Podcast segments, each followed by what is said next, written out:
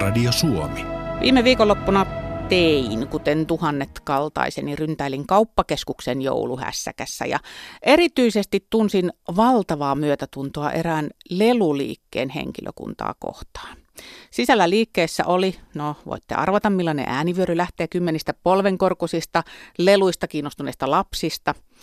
Ja sitten just sen liikkeen ulkopuolella oli kauppakeskuksen lasten leikkipaikka, jossa huutoa, riemunkiljahduksia, itkupotkuraivareita riittää aamusta iltaan. Ja tämä kaikki oli kuorutettu tietysti sillä jatkuvalla jingle bellsillä, jota keskeytti vain ne kauppakeskuksen omat kuulutukset. Mä olisin ollut, sanotaan, maks kahdessa tunnissa valmis hirmutekoihin. Outi Ampuja, millaisessa äänimaisemassa sinä romahtaisit? Kuulostaa aika haastavalta. Toki lasten mukavat naurut ja riemunkiljehdukset voi olla mukaviakin ääniä, mutta ehkä jos sitä kahdeksan tuntia päivässä ku, kuuntelee kaiken muun taustamelun ja taustamusiikin ohella, niin kuulostaa aika raskaalta. Keksitkö mitään pahempaa äänimaisemaa, johon voisit joutua? Kyllä, kyllä, kyllä. Tosi ko- kovaa koneen melua, joka niin kuin riipii korvia. Mm-hmm. Katupora on aika paha, mutta sitten ehkä vielä toinen ääripää, jos joutuisi pariksi vuorokaudeksi täysin äänieristettyyn hiljaiseen studioon, niin sekin olisi huimaa. Oi, tämähän on niin kodikasta täällä, kun on välillä hiljaistakin. Stiina Huima, sama kysymys sulle. Minkälaisessa ympäristössä sinä romahtaisit? Mikä on sellaista melua, joka saa, saa hermosi kiristymään? Mä oon miettinyt sitä, että ihan tavallinen kauppa tai kauppakeskuskin on sellainen, jossa mä ajattelen, että mä en menestyisi työntekijänä.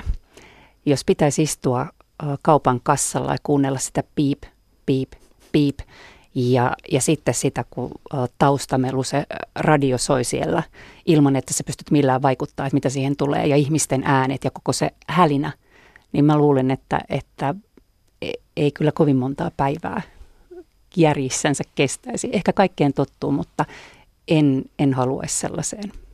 Studiojoukkue siis ajattelee lämmöllä ja sympatialla ja osanotolla kaikkia teitä, jotka olette siellä kaupassa töissä ja tällä hetkellä ahkeroitte, jotta meillä kaikilla muilla olisi mukava joulu. Outin moni jo tunteekin. Sä oot tutkinut vuosia hiljaisuutta ja ääniympäristöä ja olit meidän ohjelmassa mukanakin reilu vuosi sitten, kun kokoonnuimme Nuuksiossa puhumaan äänestä ja hiljaisuudesta. Ja Stiina, sinä puolestasi olet pappi ja Shindo-ohjaaja ja olet muun muassa järjestänyt hiljaisuuden iltoja seurakunnissa. Ja teidän kanssa etsimme nyt tänään ulkoista ja sisäistä hiljaisuutta. Noin mun alussa kertomat esimerkit, niin ne on tietysti sitä ympäristömelun tuottamaa ahdistusta.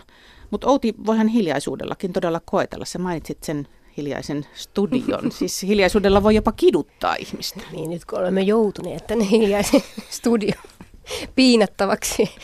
Ei vaan, näin on, että ehkä niin, hyvä on, että maailmassa on ääntä ja melua ja hiljaisuutta, mutta oleellista on se valinnanvapaus. Jos tuntuu, että sitä on liikaa, niin on paikka, mihin paeta. Mutta tos, totta on, jos on liian, liian vai, vähän aistiärsykkeitä ja hyvin hiljasta, ei kuulu mitään, niin se on ihmisille hyvin ahdistavaa ja sitä voidaan käyttää kidutuskeinona. Ja ihmiset on myös hyvin erilaisia, että mikä on riittävästi ja mikä on liikaa. Nyt kun puhutaan paljon erityisherkistä, niin mä luulen, että meitä on paljon sellaisia ihmisiä, joille ihan normaalitkin äänet, jotka toiset kokee ihan miellyttäväksi semmoiseksi taustameluksi, joka on ikään kuin tapetti, tapettia, jota ei edes huomaa, niin meitä on paljon, joille ne on ikään kuin liikaa, jotka tuottaa sellaista stressiä – että sen huomaa. Täytyy tarkentaa Stiina, kun sä sanoit, että meitä on paljon, niin kuuluuko se tähän erityisesti? Joo, kyllä mä, ku- kyllä mä kuulun. Voi otan osaa, koska joudut kuuntelemaan tätä tingeltalgelia myös tässä studiossa. Niin, jos voit mm. täydentää, niin meluherkkiä on väestössä noin 36-39 prosenttia suunnilleen. Aika se iso se... luku kyllä. Mitä tarkoitetaan meluherkällä? No, sillä tarkoitetaan sellaista ihmistä, joka huomaa melun muita ehkä herkemmin, ja herkemmin ärsiyntyy tai häiriintyy siitä ja silloin hänellä on suurempi riski saada esimerkiksi melusta aiheutuvia negatiivisia terveyshaittoja. Näyttää siltä, että se voi olla jossain määrin geneettistä ja on kasautunut perheisiin. Mm. Ehkä myös osin opittua, että opitaan ehkä vaalimaan hiljaisuutta ja toisaalta huomataan melu, melu herkemmin. Niin, se on yksi kysymys aina esimerkiksi tuoreiden vanhempien kohdalla, että pitääkö lapsi opettaa nukkumaan metakassa vai niin, että kaikki jää hissun kissun hissukseen. Mä kannatan ehkä sitä metakkavaihtoehtoa noin kokemuksen kautta oppineena. Sä sanoit Outi, melun aiheuttamat terveyshaitat. Kerrotaan vähän näitä perusteita, eli mitä, minkälaisia terveyshaittoja melu voi tuoda? Silloin kun puhutaan jatkuvasta melualtistumisella ja altistuu jatkuvasti riskirajat ylittävälle melulle. Suomessa riskiraja on 55 desibeliä, joka on vuorokautinen keskiäänitaso. Jos asuu tällä riski, niin kuin melualueella, siis usein liikenteen melualueesta puhutaan, niin silloin on riski ää, sydän- ja verisuonitauteihin kasvaa, immuniteettijärjestelmä voi heikentyä, lasten lukemaan oppiminen voi viivästyä, näyttäisi olevan yhteys diabetekseen, keskittymiseen, heikentää keskittymistä, heikentää unenlaatua. Tässä on nyt muutama esimerkki, se lista on aika pitkä. Ja Eihän sun... lääkäri koskaan kysy, kun menee vastaanotolle ja valittaa, että pumpusta ottaa tai että niin noi sokeriarvot on korkealla, että asuuko meluisalla alueella. Niin, niin. ehkä voisi Pitäisikö? kysyä. Niin. Kyllä, kyllä. Sille oma, se on yksi riskitekijä meidän elinympäristössä, jolla on yhteys näihin moniin terveyshaittoihin. Entä sitten vastaavasti ne hiljaisuuden hyvät puolet? Mitä fysiologista hyvää hiljaisuus tuo? No hiljaisuus, sen yhteydessä puhutaan usein, elvyttävästä ympäristöstä. Elvyttävä ympäristö on tämmöinen ympäristöpsykologinen käsitys, kun, käsite, kun ihminen menee elvyttävään ympäristöön, puistoon tai metsään, tai se voi olla kotona, missä on aika vähän aistijärsykkeitä ja pitäisi olla kohtuullisen hiljasta, niin me syntyy sitten tämmöinen fysiologinen vaste, verenpaine laskee, syke laskee jo aika lyhyenkin oleskelun jälkeen, kun ollaan tämmöisessä elvyttävässä rauhallisessa ympäristössä. Ja sitten ehkä vähän pidempi oleskelu voi laskea kortisolin erityistä, joka on tämmöinen tyypillinen stressihormoni. Sitten arvellaan, että oleskelu hiljaisuudessa voi edesauttaa myönteistä ajatusten syntymistä ja vähentää negatiivisuutta, joka taas kuormittaa elimistöä. Tässä nyt muutama esimerkki. Stiina, sä käsittääkseni elät kuitenkin semmoista lapsiperhearkea, että sullakaan ei taida toi esimerkiksi kotiympäristö olla kovin hiljainen. Joo, näin teen, mutta tota, kyllä mä huomaan, että meillä kotona kuitenkin on kohtuullisen hiljasta. Meillä äh, musiikki ei yleensä soi taustalla. Jos se soi, niin sitä kuunnellaan. Ja, ja tota, meillä, ei, meillä ei ole telkkaria. Toki lapset ei ole pussissa. Netin kautta voidaan seurata, mutta meillä ei ole tavallaan sellaista kulttuuria kotona, että esimerkiksi telkkari loimottaisi siellä taustalla. Että tota, ja se tulee varmaan toki meidän aikuisten niin kuin kautta siihen meidän perheeseen, mutta niin, lapset kasvaa tietysti sitten sellaiseen, mutta toki meillä on ääntä ja, ja paljon, paljon käy lasten kavereita, niin siitä, siitä tulee ääntä. Mut, mutta kyllä mä luulisin, että kohtuullisen semmoinen niin hiljainen on meidän koti. Sitten kun sä erityisesti haet korvan rauhaa, niin mis, mm. minkälaisesta ympäristöstä haet sitä? Metsä on ihan ehdoton. Mulle se on se on sellainen, missä, missä mä löydän sitä ulkoista hiljaisuutta. Tosin, siis mä asun Sipoossa, niin sielläkin on vaikea löytää sellaista hiljaisuutta oikeasti, jossa ei kuuluisi autoteitten huminaa tai lentokoneita. Sitä ei täältä Etelä-Suomesta kovin hevillä löydä. Mutta sitten tietysti on sisäinen hiljaisuus. Että mä ajattelen, että mulle metsä on semmoinen paikka, joka kutsuu mua sisäiseen hiljaisuuteen sisäisestä hiljaisuudesta ihan varmasti puhutaan kohta lisää. Mä itse asiassa samaa mietin, että, että mehän ollaan vissiin opittu Outi tinkimään hiljaisuudesta, koska just se, että kun usein, useimmat vastaa meistä, että se luonto on se paikka, missä sitä mm. hiljaisuutta ja rauhoittumista haetaan, niin kyllähän meillä alkaa olla tosi vähissä ne paikat, missä ei jonkunnäköistä tausta. Meillä on ihan tuolla pohjoisessa, niin kyllähän siellä nyt lentokoneet lentää yli, jos ei muuta, tai sitten noin mm, porovahdissa olevat pikkukopterit. Kyllä, kyllä se näin on, että hiljaisuus ei ole mikään itsestäänselvyys, se löytyy, koska siellä, missä on paljon ihmisiä, on paljon liikennettä ja on melua ja sitten se hiljaisuus voi olla vaikeampi löytää. Toki riippuu vähän siitä, millaisesta hiljaisuudesta puhutaan, että monet kaupungit esimerkiksi on kartoittanut hiljaisia alueita ja silloin puhutaan kaupunkimaisesta hiljaisuudesta, joka ei tarkoita sitten rikkumaton luonnonrauhaa, joka monelle meistä on ehkä se hiljaisuuden tyypillisin määritelmä, että siellä ei tosiaan kuuluisi ikinä edes ylilentävän lentokoneen ääntä, mutta näyttää siltä, että kaupunkilaiset kuitenkin nauttii niistä edes kohtuullisen hiljaisista paikoista, kun ne on kuitenkin vähän vaimeempia kuin se kovin melu, mitä kaupungissa on, ja silloin siitä taustakohinnasta erottuu kuitenkin luonnon pienet äänet, joita sitten mennään sinne kuuntelemaan, mutta se on ihan totta, että sitten semmoista rikkomatonta luonnonrauhaa esimerkiksi täältä Etelä-Suomesta on vähän vaikea löytää. Muistelisin näin, että Uudenmaan liiton Uudenmaan maakunnan alueelta on kartotettu, semmoista esikartoitusta tehty joitakin vuosia sitten, niin löytyi muutama paikka, missä olisi niin kuin oikeasti varsin rikkumaton, hyvin harvakseen kuuluisi mitään ihmistoiminnasta aiheutuvia aineita. Kyllä joutuu aika niin kuin syrjäseuduille hakeutumaan, että löytyy mm. tämmöisiä paikkoja. Mut, kiinnostavaa. Mut voiko, voiko ihminen sopeutua siihen, että meillä ei ole itse asiassa enää sellaisia hiljaisia paikkoja? No ihminen on todella sopeutuvainen eläin. Me kyllä tullaan toimeen monenlaisissa ympäristöissä toimeen, mutta se on sitten eri, eri asia, että onko se niin kuin voidaanko me hyödyntää meidän kaikkea fyysistä ja psyykkistä potentiaalia, että onko se me, meille hyvästä semmoinen meluisa, hälyisa, hyvin aistiärsykkeinen ympäristö, vai voitaisiko me paremmin, oltaisiko me ehkä vaikka luovempia tai rauhallisempia, jos olisi ääniympäristö hyvin laadukasta sillä lailla, että okei on sitä hälyä ja elämän ääntä, mutta olisi sitten sen vastapaino niitä hiljaisempia saa, paikkoja saatavissa myös siinä arjessa. Tämä on ehkä tietysti Stiinalle vähän hassu kysymys, kun sä oot aistiherkkä, mutta, mutta ootko sä koskaan havahtunut semmoisen ajatuksen, että on niin hiljaista, että korviin sattuu?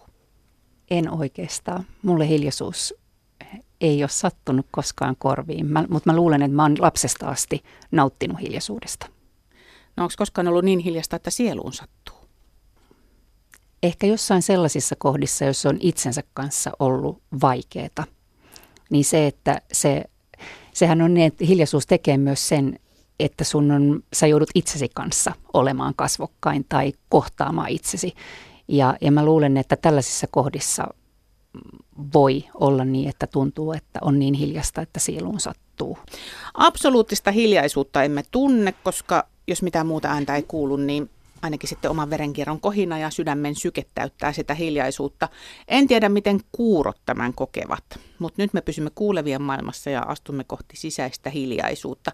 Studiossa on tutkija Outi Ampuja ja pappi Shindo-ohjaaja Stiina Huima. Ulkoinen hiljaisuus tarjoaa mulle mahdollisuuden rauhoittumiseen, mutta just se onkin se vaikein homma, se rauhoittuminen.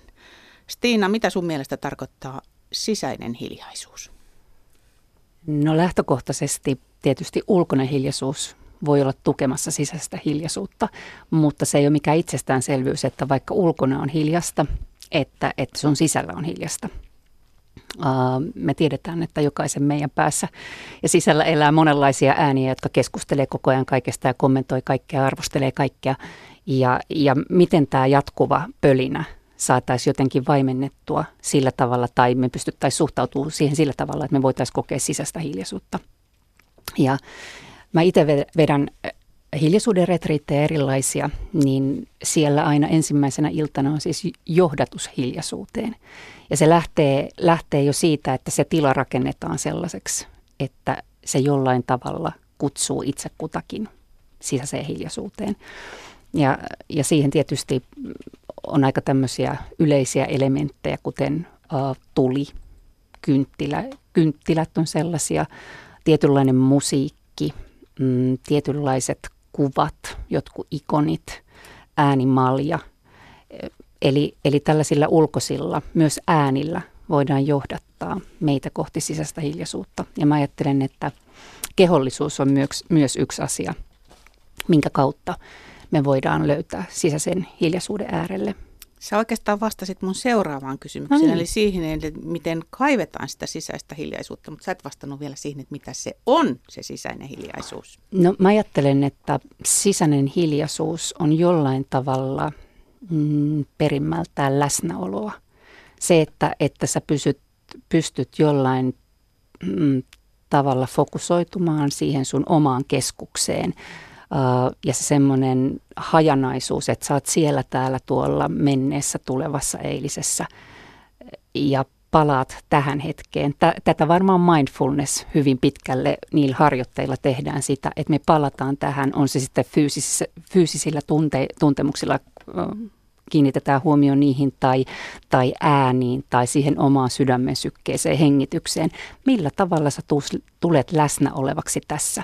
Ja, ja mitä voimakkaampi sä oot tässä ja juurtuneena tähän hetkeen, niin mä luulen, että sitä vähemmän mm, ulkoiset äänet myöskään heilauttaa sitä sun sisäistä läsnäoloa, mihin liittyy se hiljaisuus. Tekee mieli tästä napata kiinni lyhyesti, kun ö, omassa tutkimuksessani, jossa kerättiin aineistoa suomalainen hiljaisuus ja upleava tysnaat keruukilpailun kautta, missä kysyttiin suomalaisilta, mitä hiljaisuus heille on ja siihen liittyviä kokemuksia ja niin edelleen. Ja siellä puhuttiin paljon just ulkoisesta ääniympäristöstä ja hiljaisuudesta ja sen määrity- määritelmistä, mutta siellä tuli myös tämä sisäinen hiljaisuus ja esimerkiksi jonkun taide, hyvin puhuttelevan taidekokemuksen äärellä just nimenomaan keskittyy ja ikään kuin sukeltaa siihen kokemukseen, että just kaikki ehkä ylimääräinen katoo ja pääsee niin kuin keskittymään semmoinen ehkä flow-tila, oikein mm. niin kuin pääsee sisälle johonkin. Voi löytyä myös luonnosta tämmöinen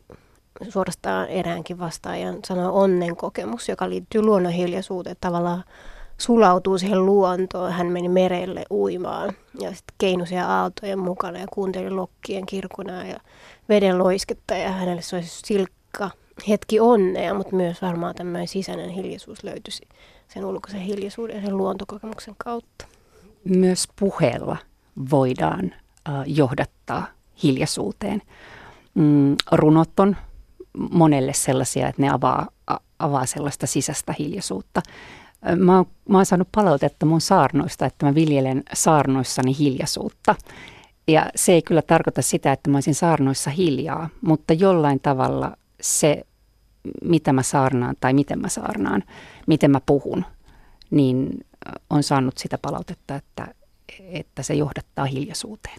Niin siis oikeastaan kun mä kuuntelen sun ääntä, niin mä sanoisin, että mä rauhoitun siinä. Mulla tulee koko ajan tämä sana rauhoittuminen siihen samaan mukaan, että se rauhoittuminen on mulle sitä sisäistä hiljaisuutta. Joo.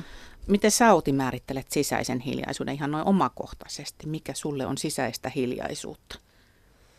No kyllä se on semmoista, voisiko sanoa, kontemplatiivista. Suomennos.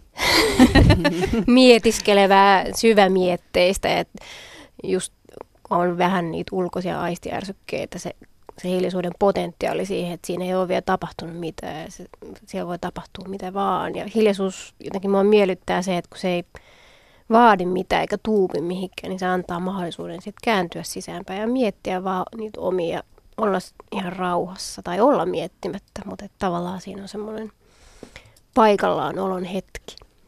Niin, kumpi on muuten itse asiassa lähempänä sitä hiljaisuutta, se, että miettii jotain vai on, on miettimättä? Se on kummin vain. Joo, mä liityn myös tuohon, että se voi olla kummin tahansa. Ja sitten on ihan erityinen kokemus myös olla yhdessä hiljaa. Välillä on ihana olla yksin hiljaa, mutta se voi olla myös tosi syvä yhteyden kokemus, kun ollaan yhdessä hiljaa.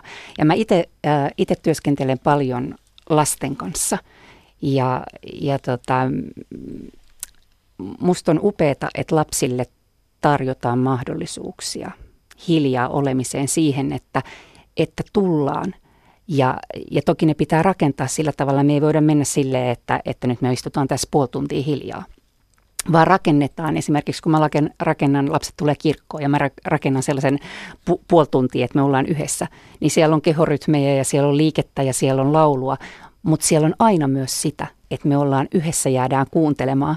Ja, ja, ja äh, samalla tavalla kuin lapset, niin meitä kutsuu tietyt jutut. Äh, me sytytetään aina lasten kanssa ensin kynttilä. Se on jo sellainen, mikä kutsuu hiljaisuuteen. Sitten me soitetaan kellot. Ja, ja mulla on mukana tällainen äänimalja. Lasten kanssa me soitetaan äänimaljaa tai me soitetaan triangelia, mutta se on ällistyttävää, miten pienet ja isommat lapset jää kuuntelemaan ääntä.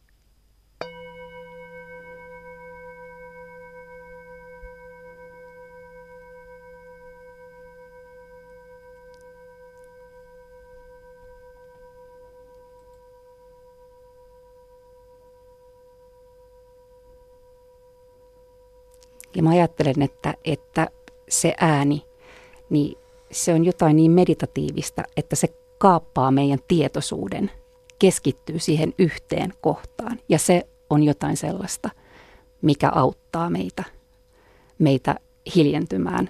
Ja tällaiset äänimaljat, niin nämä myös siis värähtelee tietyllä tasolla. Ne rentouttaa meitä sellaisella äänitaajuudella, meidän syviä, syviä aivo, aivoosia, että, että tota, ne, se on joku sellainen kehollinen kokemus myös. Me ollaan suurimmaksi osaksi vettä ja me lähdetään vä- värisemään.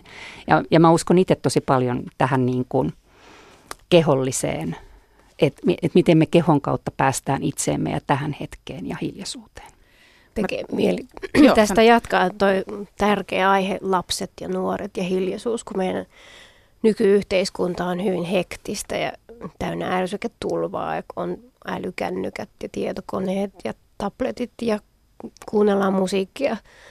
Kuulokkeille tuntuu, että se ärsyketulva on aika massiivinen. Ainakin se on hyvin suurempi verrattuna vaikka aika, moniin aikaisempiin sukupolviin. Ja tekee mieli kysyä, että no, olisiko siinä ehkä jonkunlainen aristoteleellinen kohtuus hyvästä, että okei on sitä ärsyketulvaa, mutta varmaan lapsen ja nuoren niin kuin psyyken kehittymisellä olisi hirveän hyvä välillä, että on sitä hiljaisuutta, jolloin sitten ei ole sitä ärsyketulvaa, johon vaan vastataan, vaan sen sijaan, että kun on hiljaa, niin täytyy sitten, ja on mahdollisuus miettiä niin kuin, niitä syvällisempiä ajatuksia, voisi olla hyvin tärkeää minän kehittymiselle, että väli ollaan ihan yksin ja ollaan hiljaa, ja sitten täytyy itse keksiä ehkä ne omat leikit ja puuhat.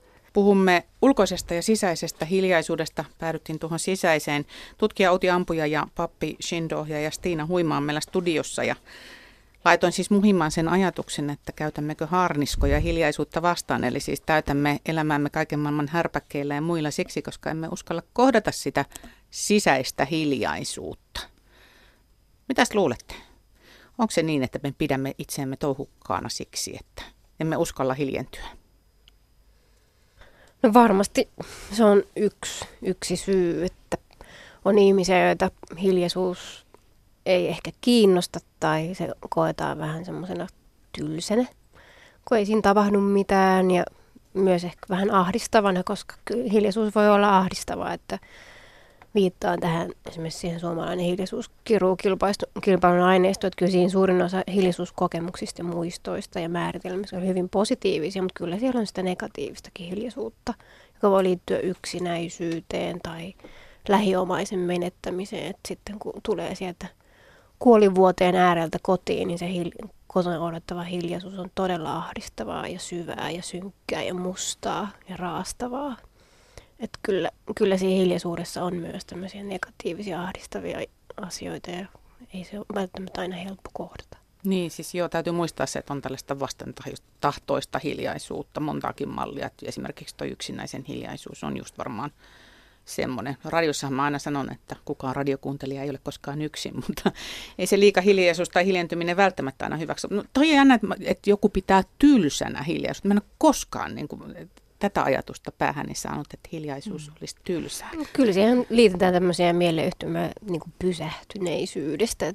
Kaupunki, jos on liian hiljasta, siellä ei tapahdu mitään. Se on niin semmoinen takapajula.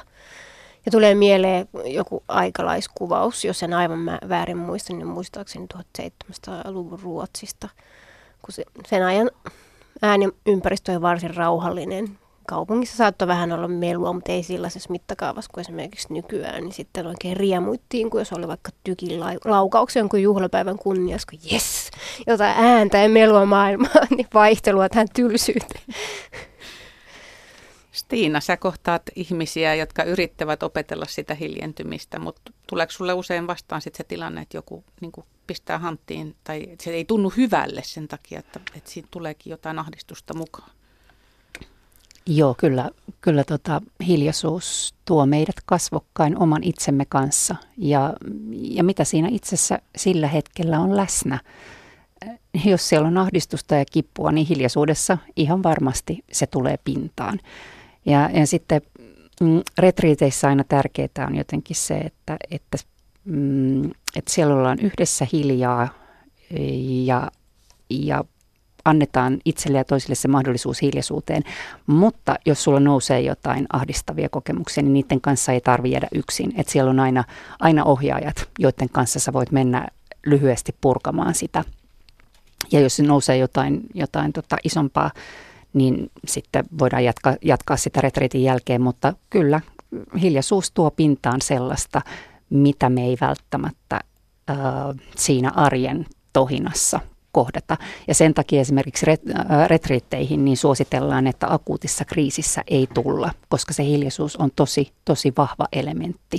Ja se ikään kuin riisuu jonkinlaisia turva, äh, turvarakennelmia sun ympäriltä. Tosin purkaessaan niitä, niin se antaa mahdollisuuden siihen ihan erityiseen kohtaamiseen. Sitten mä ajattelen, että on sellaisia, sellaisia kohtia elämässä, jossa on ihan ainutlaatuista hiljaisuutta. Se on se, että esimerkiksi kun on kuolevan lähellä, niin siinä on jotain sellaista hiljaisuutta, mitä mä en ole kokenut muuta kuin sitten taas syntymän lähellä.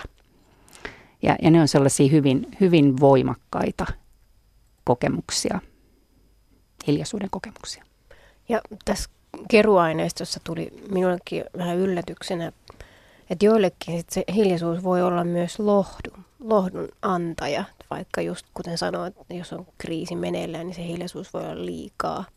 Mutta sitten joillekin se tuntuu toimivan, että muistan semmoisiakin kertomuksia, joilla henkilö on menettänyt monta lähiomaista hyvin nopeasti pienen ajan aikana ja sitten hän etsiytyi luonnon äärelle semmoiseen pieneen torppaan ja katseli, kuinka kuu kulki taivaan kannen yli ja tähdet tuikki ja meri aaltoili. Ja sitten hän koki, että se luonnon rauha antoi hänelle jotain lohtua ja hän pääsi sen kriisin yli. Et joskus se voi toimia näin, mutta varmaan tarvii, vaatii syvää itsetuntemusta, että se hiljaisuus toimii. Mutta ehkä se myös se luonnon hiljaisuus, siinä on tiettyä lohdollisuutta, kun se jatkuu aina samanlaisena ihmisten ajatuksista ehkä tietyllä lailla piittaamatta. Tuli yhtäkkiä ihan semmoinen pompsahti vaan mieleen tämän aamun Hesarista luin tästä kaverista, jonka nimeäkään en tähän hätään muista, mutta joka on siis lähdössä soutamaan ison meren yli ja kestää iät ja ajat sitten, kun hän siellä yksin siis soutuveneessä soutaa venettään eteenpäin isojen aaltojen varassa. Siinä täytyy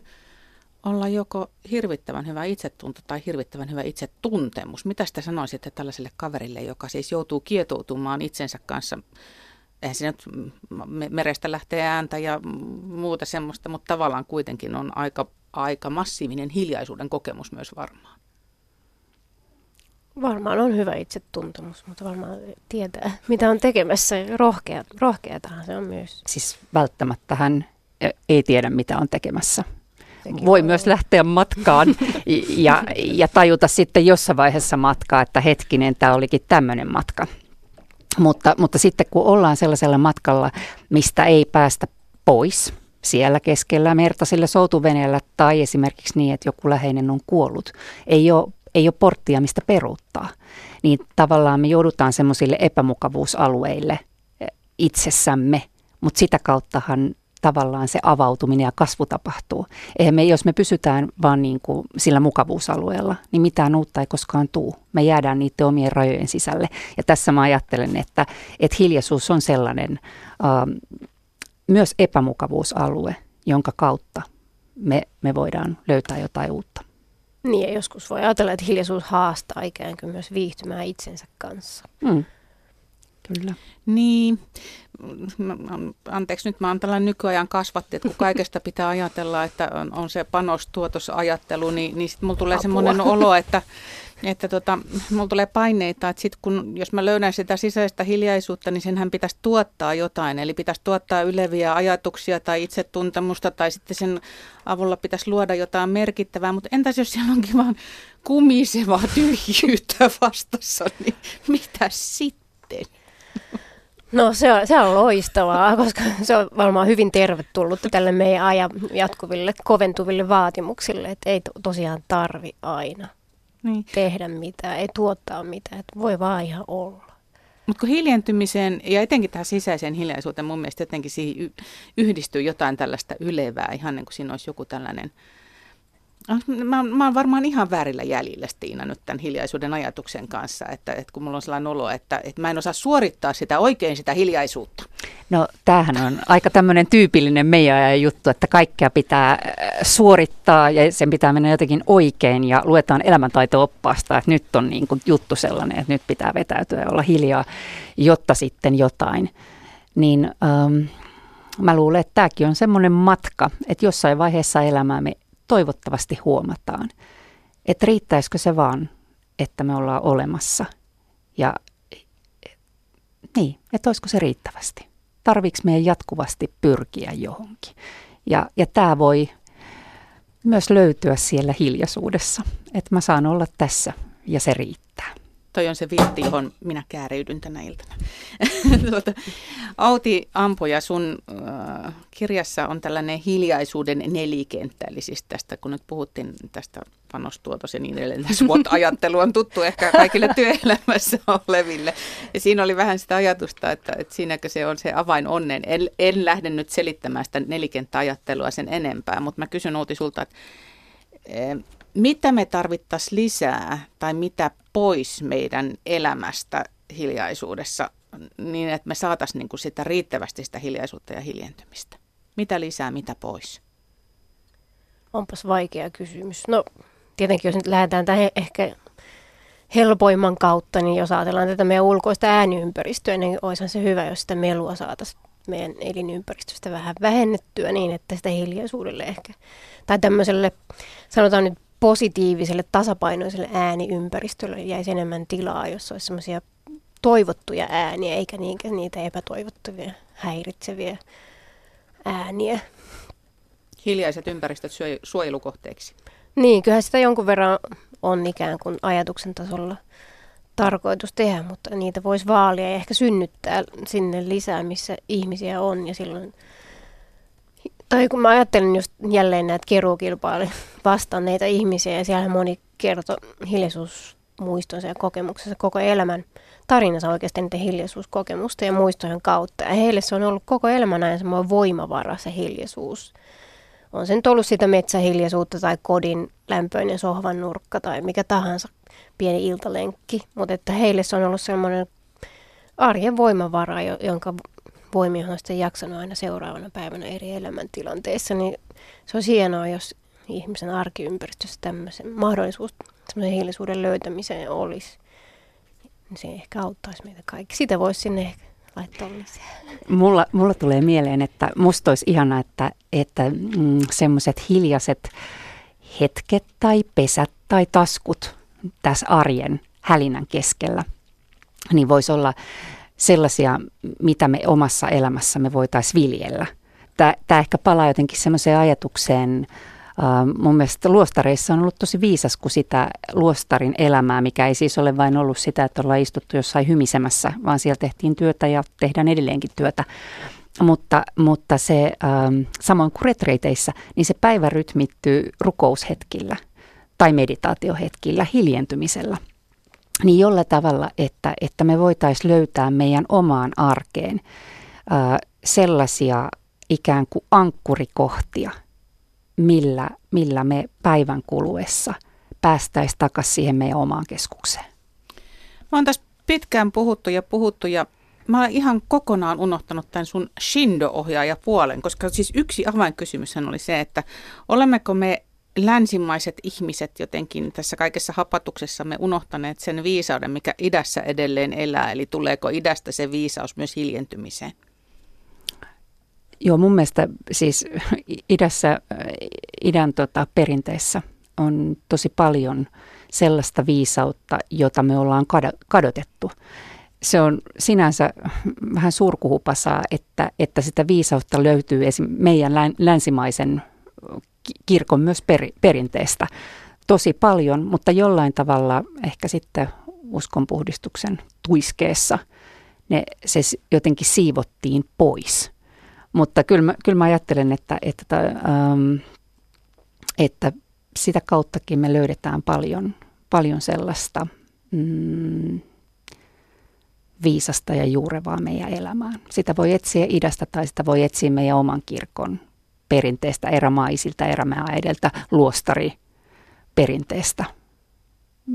Mm. Mitä se Shindo muuten käytännössä on?